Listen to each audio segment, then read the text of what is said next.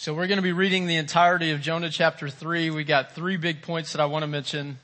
And again, that we're going to see in this old ancient recollection of a story of Jonah, this man that is mentioned so little in the scriptures altogether. We can learn so much from and we actually share so much in common. So Jonah chapter 3, up to this point, if you were here last week, we have gotten through the great fish Jonah has been vomited onto the dry land. And then we get into chapter three and this is what the Bible reads. Then the word of the Lord came to Jonah the second time saying, arise, go to Nineveh, that great city and call out against it the message that I tell you. So Jonah arose and went to Nineveh according to the word of the Lord. Now Nineveh was an exceedingly great city, three days journey in breadth. Jonah began to go into the city, going a day's journey, and he called out, Yet forty days and Nineveh shall be overthrown. And the people of Nineveh believed God. They called for a fast and put on sackcloth from the greatest of them to the least of them. The word reached the king of Nineveh, and he arose from his throne, removed his robe, covered himself with sackcloth and sat in ashes. and he issued a proclamation and published through Nineveh, by the decree of the king and his nobles, let neither man nor beast, herd nor flock taste anything. Let them not feed or drink water, but let man and beast be covered with sackcloth and let them call out mightily to God. Let everyone turn from his evil way and from the violence that is in his hands. Verse 9 may be one of my favorite verses in this entire book. And the king asks, who knows?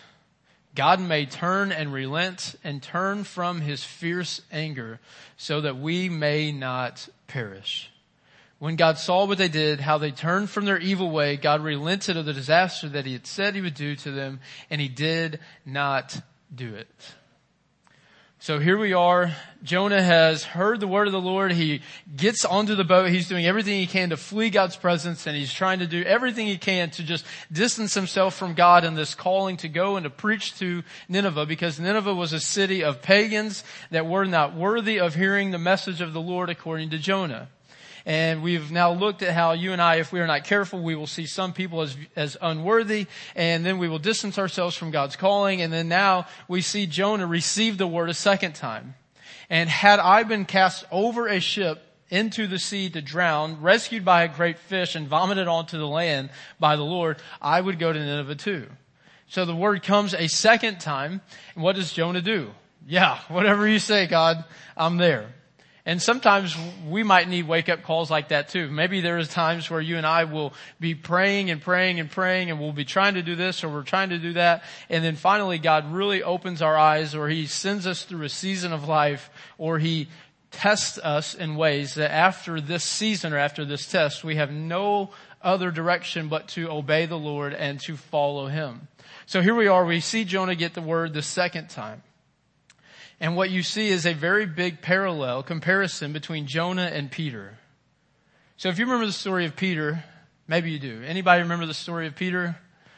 Some of us are like Peter at times, right? We stick our foot in our mouth as fast as possible. We, we do things a little obnoxiously or maybe we are, maybe we respond emotionally at times. You know, Peter's the guy that's chopping off the dude's ear in the garden and he's also the guy that is saying that I will die with you. But you see a big parallel, and this brings me to my first point, that God's mercy is greater than my mistakes. God's mercy is greater than my mistakes. So if you remember the story of Peter, this is the same Peter that Jesus turned and he said, upon this rock, upon you, Peter, I'm going to what? Build my church.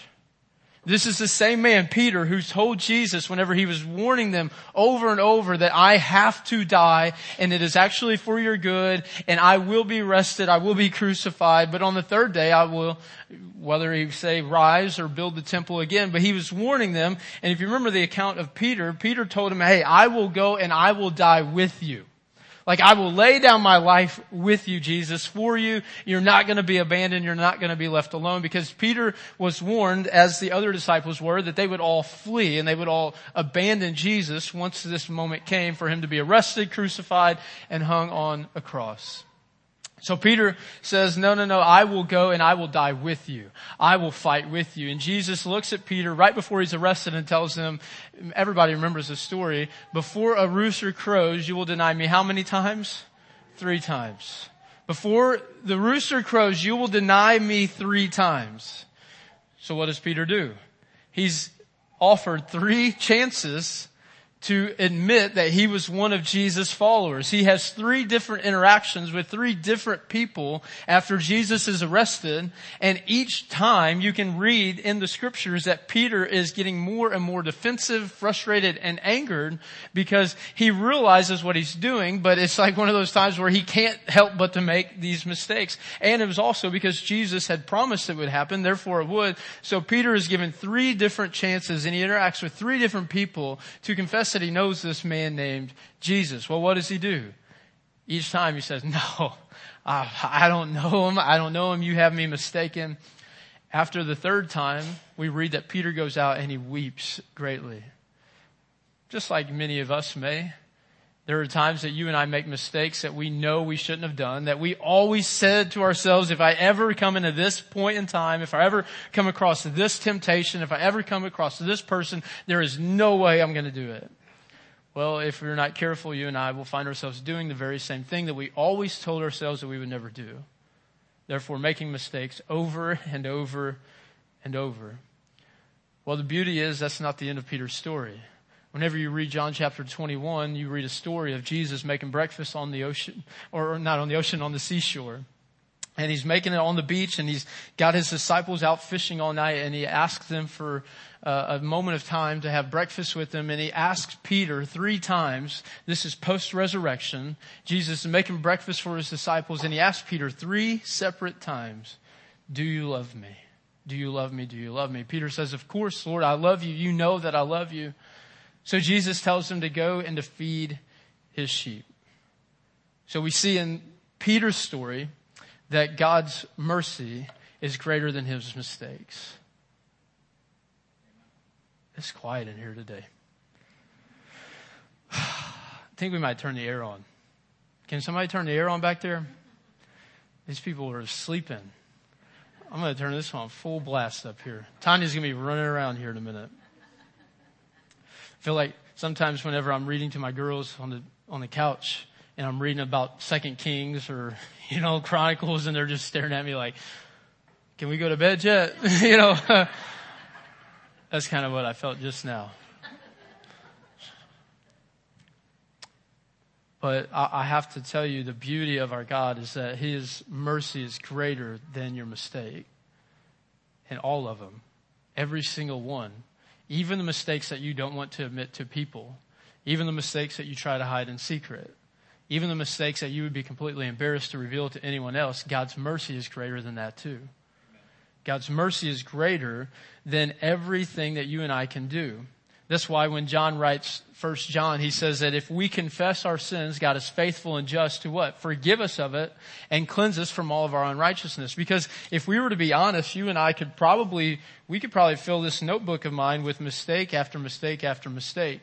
And season after season after season where we lived in rebellion and moment after moment after moment that when we left that particular moment, when we left that particular event, when we left that particular person, we were completely embarrassed and felt so shameful that we never believed in and of ourselves that God could ever love us again. I don't know, maybe that's just me, but there's been moments in my life where I have to look up and plead with the Lord forgive me because I feel the weight of my sin and my mistakes. Therefore, I, I almost write myself off. But here's what I want to tell you. Regardless of where you are, regardless of what you have done, if you call upon the name of the Lord, He is faithful and just to forgive you. And His mercy, what you will find is so much greater than your mistake. So this is the beautiful thing about the gospel. Because if we were to base our own salvation based off how good we are, none of us would be in here. Now let's make it a little personal. If you were to get to heaven based off your performance, you would never see the gates. Never. If I were to base my salvation or my ministry success based off how good I am, let me tell you, I would be a complete failure because here's the reality. Every single person in this church right now, whether your parents told you you were perfect, they lied. and then they sin in lying to you. None of us are perfect, not even one. None of us are righteous, not even one. None of us are holy, not even one. This is where the blood of the Lamb comes into our lives. So if you and I are Christians, you and I are followers of Jesus, we are washed in this blood, and it sounds so gruesome, you know, to be saying I am washed in the blood, but the blood of Christ truly covers us, and what we see is the immeasurable riches of God's mercy is then lavished upon us. So something we talked about in life group this past week and something I want to bring up. If God is infinite, which he is, and his mercy, love, and grace are immeasurable, here's what we cannot do. We cannot measure in a way and say God loves me this much, but he only loves you this much. His mercy and grace and his love is infinite and it is immeasurable. Therefore, there is a infinite, immeasurable love, mercy, and grace that you and I are recipients of. Therefore, every mistake we have, which can be measured, because we can measure it in time, we can measure it in space, we can measure it in numerous ways. It is wiped clean. So this is what you and I have to understand. Whenever you are a Christian and you're here, you are a walking testimony of God's mercy being greater than all your mistakes. You are a walking testimony of God's faithfulness because what we see on the cross is Jesus humbling himself and enduring the fullness of God's wrath and what he actually does is he takes upon himself everything that you and I actually are. So what are we? Well, we're good. We're friendly. We're loving. No, no, no. If we were to truly be honest with ourselves, you and I are flawed human beings that are sinful by nature and recipient or deserving recipients of God's eternal punishment. That's who we are at nature. That's who we are. We are truly evil, corrupt people. We are broken people. But upon the cross of Christ, He takes upon Himself everything that you and I actually are, and in His immeasurable mercy and grace and love that He gives to us, He endures the fullness of God's wrath, and then He extends to you and I something that we can never deserve, which is what? The fullness of who He is. So we put upon Christ whenever he hung on the cross 2,000 years ago, which he took upon himself, humbling himself and laying his life down for his people. He takes upon himself everything that you and I are and then extends to you and me everything that he is. So that in him we could become the righteousness of God. In whom? In Christ who knew no sin and for our sake became sin so when Jesus hung on the cross, cross, he is taking upon himself. And what we see in this story is we see Jonah who makes mistake after mistake after mistake, running from the Lord doing everything he can to distance himself from the Lord and doing everything he can to just live by his way and by his, his emotions or by his motives. And then he is he is coming into contact with a great phenomenon on the sea whenever the winds are coming and then he is thrown over the boat into drown in the sea and a great fish swallows him up. He cries out to the Lord. The Lord gives him the opportunity to be a recipient of this immeasurable mercy and then he goes and he preaches to Nineveh. He warns Nineveh that they will be destroyed in 40 days unless they repent. So what we see in Jonah, what we see in Peter, and what we see in ourselves is that God's mercy truly is greater than my mistake. Therefore, as Paul writes, Galatians chapter 6 verse 14, that you and I have nothing to boast about but in one thing, the cross of Christ. If you were to boast in your intellect, someone is smarter than you. If you were to boast in your finances, unless you're Elon Musk, everyone, somebody is richer than you. If you were to boast in your possession, somebody owns more. If you were to boast in how good you are, how good you look, or how good you appear, someone is more beautiful, someone is more um, vibrant. If you were to boast upon anything in who you are, somebody is bigger or stronger or faster or richer or happier or spends more. Therefore, you and I can actually boast in nothing. Because if I were to boast, I may have more money than some people. Very few people. I may have more hair than some people. I may have more possession than some people. I may have more happiness than some people. I may have more intellect than a couple of people on the earth. Uh, Jared Knapp being one of them. Um, but if I were to boast in anything that I am, I'm actually boasting in something that can be measured as shortcoming compared to someone else. So if you boast in who you are, let me just warn you that if you were to measure how good or happy or smart or rich you are, it is measurable. It is measurable. Therefore, if you were to boast in who you are, or anything about yourself, it can be measured to somebody else and somebody else may be greater, they may be richer, they may be smarter. So if you actually boast in anything, you are setting yourself up for failure. Therefore, you and I should live the rest of our lives as walking testimonies of God's mercy being lavished upon us, boasting in one thing, the cross of Christ. Why? Because the cross of Christ is immeasurable. The riches of His glory, the riches of His mercy and His grace and His love given to us is immeasurable. So if there's one thing I will boast about, like the apostle Paul says, it will be the cross of Christ. Because it is the only thing in the world that can take dead, sinful people and raise them to life. It is the only thing in the world that can take broken, sinful, horrible people that we are and present us as children of the holy, righteous God. Therefore, if you want to boast in anything, boast in the cross. Humble yourself to who you are and boast in the cross of Christ because it is the picture of God's mercy being greater than every mistake you have made. So, speaking of mercy, which brings me to my next point. I wanted to title this almost in a Jack Nichols, uh, is it Nicholson or Nicholas, the famous actor? Nicholson. Nicholson he was before my time. There was an old movie, uh, some of you may remember, but he says something like, you can't handle the truth, um, in that particular movie. I think that was Top Gun or something.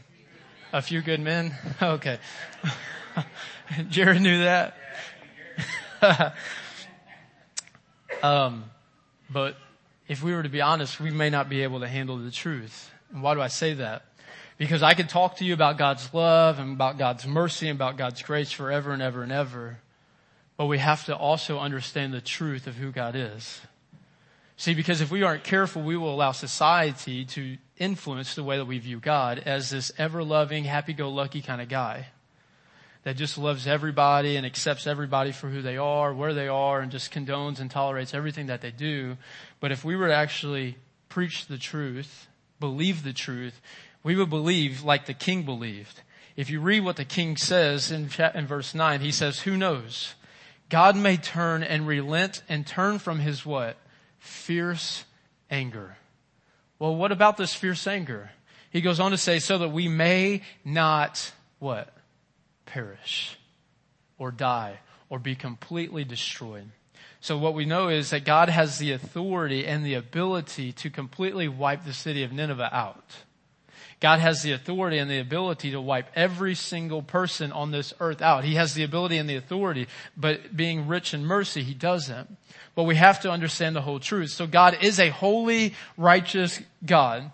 God is full of mercy and grace and love, and He loves the world in this way that he would give himself up for us, that he would give his only son and for, for us in our place. So whenever we understand that, we have to also understand that God is a holy and righteous judge.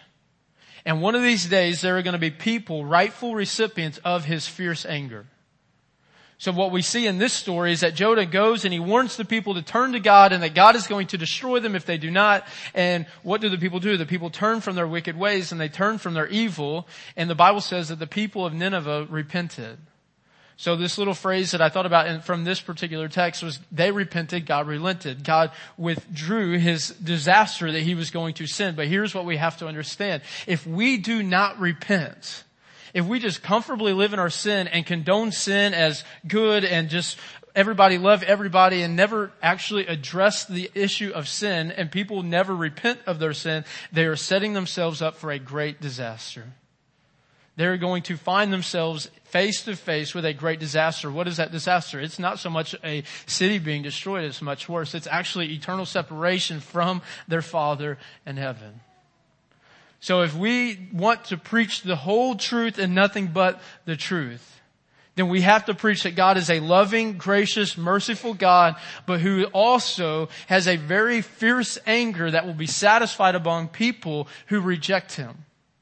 But as believers, you and I can take heart and we can have hope that upon the cross of Christ, the fullness of God's wrath was endured so that you and I are not actually held responsible to pay the wages of our sin or to endure the wrath or the fierce anger of the Lord.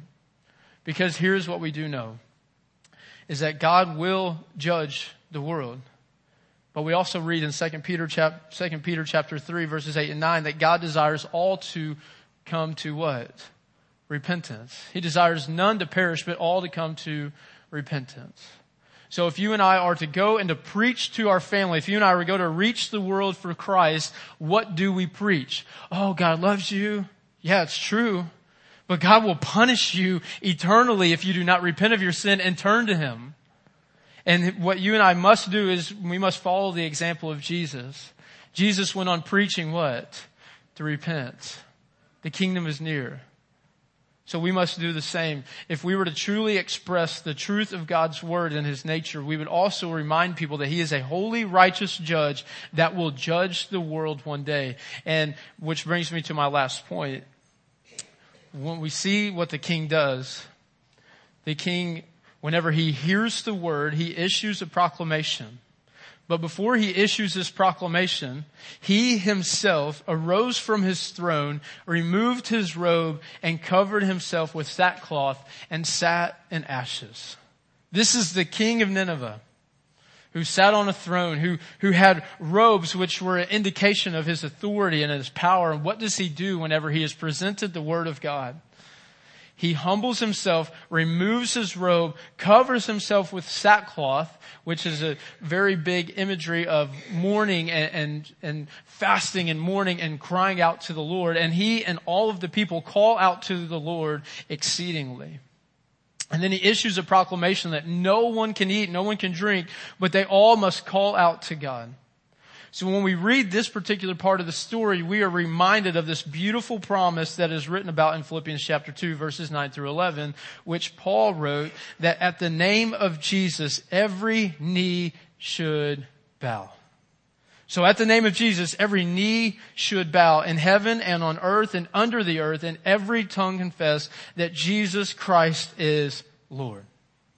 So here is the beautiful promise. So, so God is a God of second chances. God is a God of redemption. God is a God of, of giving you and I chance after chance after chance. So maybe there are people in here who God has given you opportunity after opportunity to minister to these people or to repent of your sin or to turn from your sinfulness. And maybe today is a day that God reveals to you what it is that you need to do, what it is that you need to leave behind, what lifestyles or habits are actually killing you emotionally, spiritually, relationally, and it is an opportunity for you to repent. Maybe today is a chance for you to be reminded, or maybe for the first time presented the truth of who God truly is. He is a holy, righteous judge, and if you and I do not repent of our sin and turn to Him, then we will be judged rightfully, and we can never go to hell saying, well, I didn't deserve that.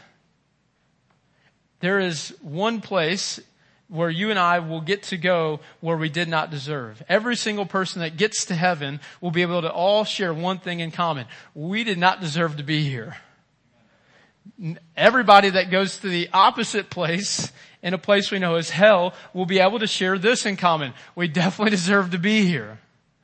But by God's mercy, He offers to us a chance to repent of our sin. Therefore, He relents from His fierce anger that was satisfied on the cross. Therefore, I am covered by the blood of Christ and by my faith in Him and Him alone can I actually be put into the righteousness of God. He took upon Himself the fullness of who I am to offer to me, to offer to you the fullness of who He is. And lastly, we read that the king bows before the Lord. Which brings me to this. There may be people in here right now that have never truly bowed before the Lord. You've just lived however you've wanted. You've just been desiring life how you picture it, how you imagine, how you want to draw it up, and have never humbled yourself to bow before the Lord. And like the king says, who knows? God may turn and relent and turn from his fierce anger so that we may not perish. I promise you that if you do not bow before the Lord and humble yourself and follow Him and choose Him, then you will be recipients of this fierce anger and you shall perish forever and ever and ever without end. But I do also know that you might know people in your lives that mock you for being a Christian or try to humiliate you because of this faith that you have in this mysterious being in the sky that is, is so good, but it, but it allows so much bad to happen and all of the things that they may say. Let me just remind you that there is going to be a time and place in which every knee will bow. There is going to be a time and a place in which every tongue will confess that Jesus Christ is Lord. There will be a time in which every person in earth in heaven and below earth, it says, should bow and confess that Jesus Christ is Lord. But the reality is that there may be one, there may be two, there may be five or more in here, or that listen to this online, that have never bowed before Him. That have never humbled themselves to call upon His holy name to save them from their evil way and the violence that is in their hands. Because here is the reality. This is what I desire for every single person that comes through these doors. I desire for every single person to come through these doors to be pierced to the heart by the word and the spirit of the Lord. I desire for every single person to come through these doors, not just be pierced to the heart and to believe in Christ truly as the Lord and the Lord draw them to Him. I want to see every single person confess their faith in Christ, be baptized in His name, be raised to life and be born again. That's what I want to see. I want to see every single person that walks through these doors be empowered by His Spirit and have the seal of His Spirit and living within them, empowering them each and every day to become what? Greater reflections of the Lord. That is my, that is my hope. That is my dream. I got to sit down this past week with my eight, soon to be nine, and my six, soon to be 33 year old. And, um, we sat down and I was teaching them about salvation and Christ and we, we just sat around the couch and my eight year old and six year old, they love to read. They love to read the Bible and we like to talk about it and I was trying to explain to them about the blood of Jesus washing them, and it was really kind of strange. I've never taught youth ministry, and uh, I'm up here talking about you know kings being beheaded and stuff like that, and, and trying to bring it down to their level. But it was a beautiful opportunity in which I got to sit next to my wife, and and Annie Mae does what Annie Mae does, and she's in the room, or then she's on top of the fridge, um, and then she's in the oven. You know, she just does Annie Mae things so she's running around and, and Michaela's got Avon. Avon's almost asleep and, um, I get to look into my two oldest girls, you know, they're the old ones, they're the smart ones. And I got to tell them something. I said, you know, I said, daddy hopes you're really successful. I mean, if you marry a sugar, daddy and, and I can retire young, that would be great. But no, I got to tell them of all the things in the world, of all the things, I could make as much money as possible. I could build the biggest home possible. I could drive the fastest car possible. I said, of all the things to see in this world, there is one thing that your mom and I will go to the grave hoping for, praying for, and believing that it will be. What is it? What is it? To see you in heaven forever to, to one day, I, I don't know how it's going to look, and, and, don't take me and quote me from this because this isn't in the Bible. It's just, just me visualizing. I, I wonder if sometimes God will allow us to, to see the people as they come through the pearly gates. And P- Peter opened up the gates, and, and I told him, I said, if there's anything in this world that I would love to see, other than a 10 point buck tomorrow morning in front of my stand, broadside, which didn't happen, I said, I want to see you in heaven forever. I, I, said, we can make money, we can build homes, we can have fun. I want to rejoice with you. I, I don't want to just hold you and, and change your diapers now and then walk you down the aisle one day and, and pay for your bills, you know, and then your ex bills and, and then guide you in life. I said, I, I want to just wrap my arms around you forever in heaven. How do we get there? and, and you know, I'm trying to ask them, how do you get there? Do you know how you get there? And I, I, am teaching to them that you have to confess your sins to the Lord. You have to repent and turn to the Lord and you have to be baptized in His name and be born again and follow Him. You have to do these things. Therefore, you can't just wander your way into heaven. You must do these things. Therefore, if you are here today and you have never bowed before Him, here's what I want to see with you and your family. I want you all to be in heaven forever forever. I want you to have a lot of fun here on earth. I want you to make money and build homes and have a great time. But I want you to desire one thing more than anything, to see those people that you love in heaven forever. So how do we get there? We must humble ourselves and bow.